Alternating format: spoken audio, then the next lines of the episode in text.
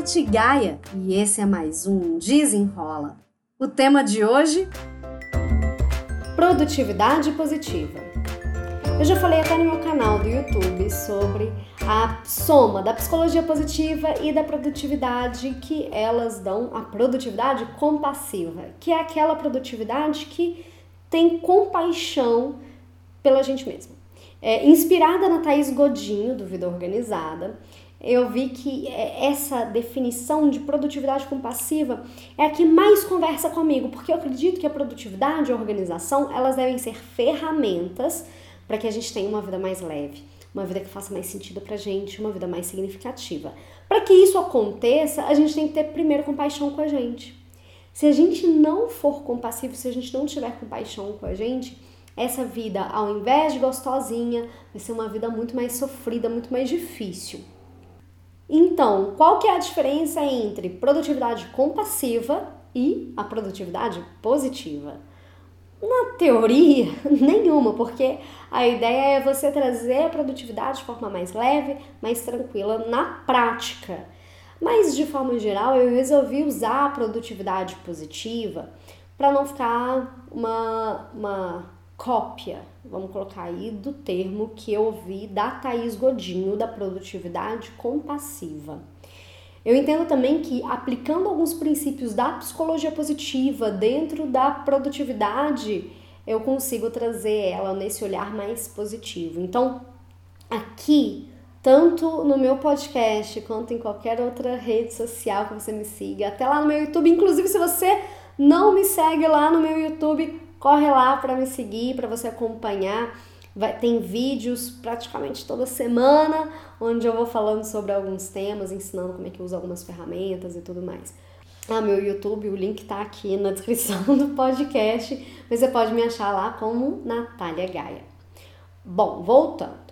A produtividade positiva, ela pede para que a gente saia daqueles grandes clichês de trabalhe enquanto eles dormem, é, work hard, play hard, né? Trabalhe duro, jogue duro, não sei que, tipo, muito, né?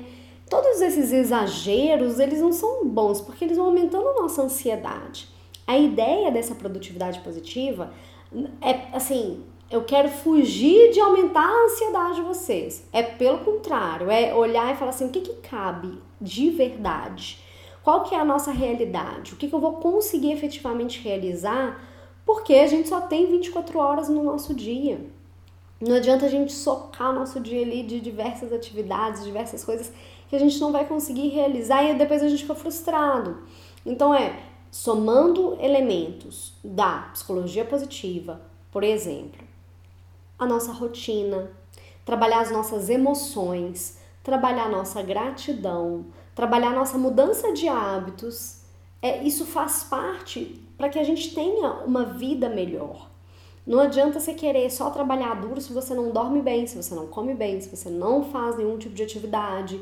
E esse olhar de se olhar, de se perceber, ele vem da psicologia positiva. Ele vem desse olhar de vamos ver o que, a gente pode aprender, qual que é o olhar que a gente pode desenvolver a partir disso.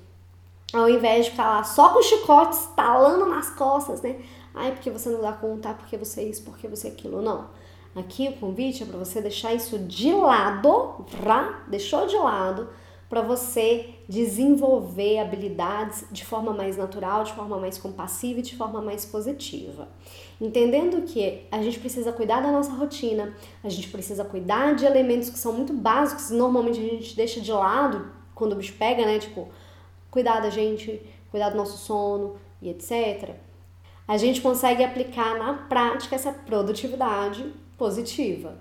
Então, sempre com o um olhar no como a gente pode se desenvolver, mas que seja natural, que seja orgânico, que esteja conectado com aquilo que a gente acredita. Porque uma vez que a gente consegue se organizar, a gente consegue usar o planejamento e a organização a nosso favor, a gente pode inclusive entrar no estado de flow. A gente pode separar o nosso, a nossa cabeça para executar, ao invés de ficar armazenando coisas que a gente não faz para acontecer.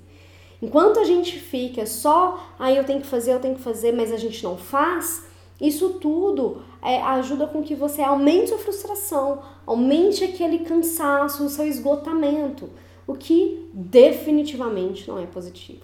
Então a produtividade positiva, ela vem mais uma vez para reforçar que é possível sim ter uma vida organizada, usando ferramenta, as ferramentas de produtividade apenas como meio, então não é para ser uma coisa rígida, não é para ser uma coisa engessada, é para ser uma coisa que seja gostosa e sim ter uma vida significativa, ter uma vida leve, ter uma vida que você não precisa ficar ali trabalhando 14 horas por dia sem intervalo.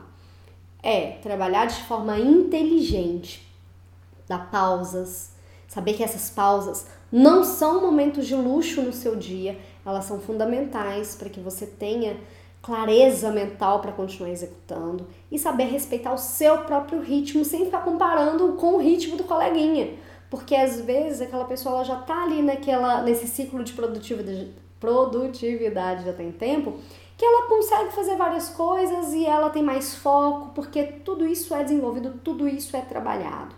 Então para de ficar se comparando, para de ficar aí olhando o coleguinha de lado e vendo se a, o que, que ele está fazendo. Você pode olhar para aprender, né? Olhar para aprender, ver boas práticas, pedir ajuda. Isso também é muito parte da produtividade positiva e também aprender a dizer não para aquilo que te tira do seu caminho.